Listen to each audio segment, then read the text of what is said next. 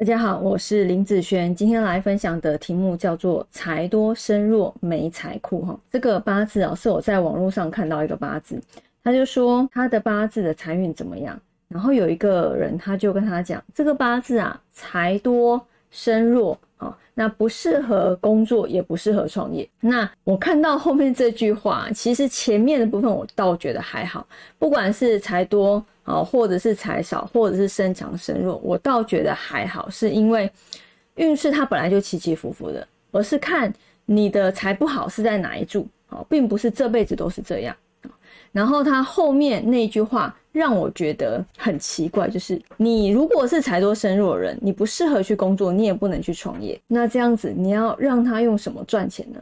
啊，所以我就觉得他可能想要让他不要破财破这么严重吧。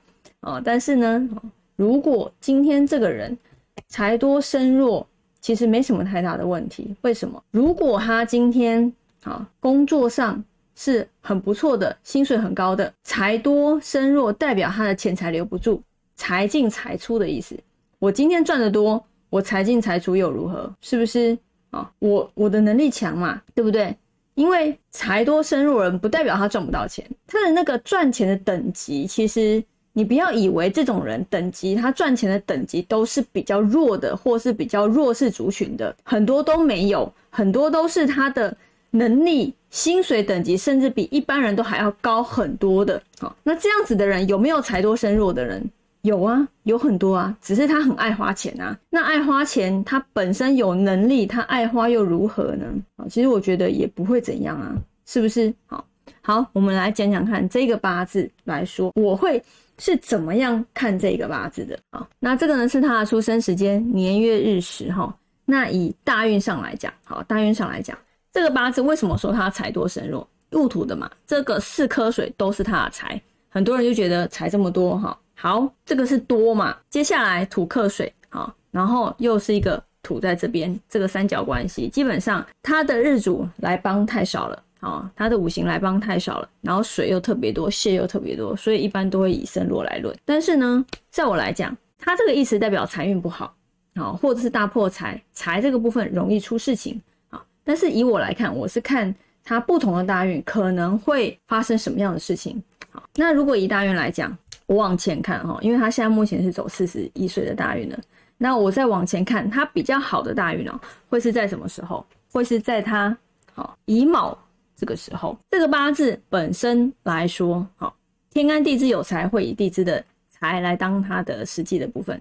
那以地支哈，这两颗水，我们先来看它本命，它本命本身就是一个土生金，哦，水伤的一个部分，对不对？好，那进入这一个乙卯的时候，它的八字会变成什么？它的八字会变成啊，卯戌合金生水的部分，这个。乙卯的大运的时候，它的这个水本来是从啊一个伤一个好，变成了两个都很好的状态。所以就算是这个八字是一个破财的八字，又如何？在这个大运里面，他的财反而是会变非常非常好的哦。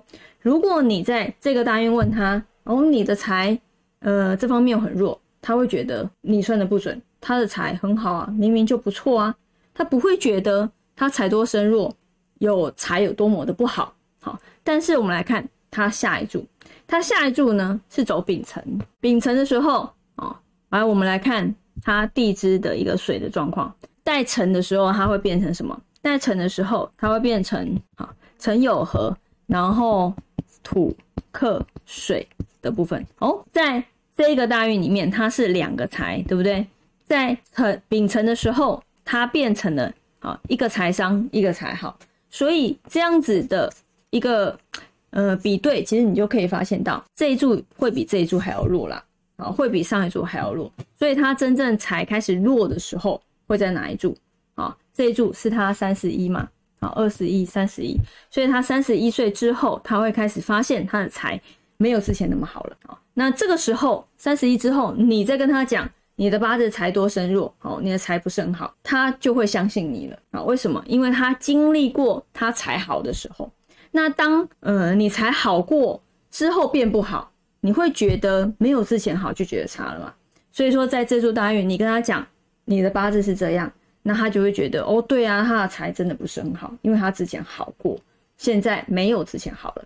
好，所以有时候以运来讲，我会来看说，虽然他这个八字本身是破财的一个现象，但不代表他这辈子都没钱，或是这辈子就不适合去做好有关于好就是工作和创业的事情。好，不见得，不见得，要是看哪一柱哪一柱大运，大运会不会给你机会？会嘛？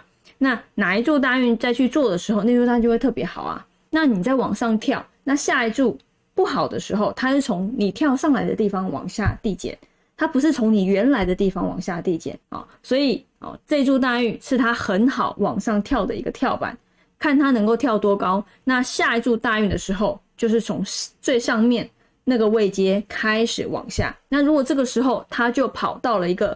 哦，职位很高、很不错、很好薪水的一个职务的时候，他下一注财运不好又如何？他的薪水已经上来啦，对不对？你如果一直在低低位阶的时候，那其实他就会真的觉得不好，啊，他就会真的觉得不好，啊，所以这一注哦，他如果是很好的一个部分，他下一注就算破财，好，他薪水还是一样，好，会持续的比较多，只是花钱的部分会比较凶而已啦。好，那以上这个影片。就分享给大家以及我的学生，我们下次见喽，拜拜。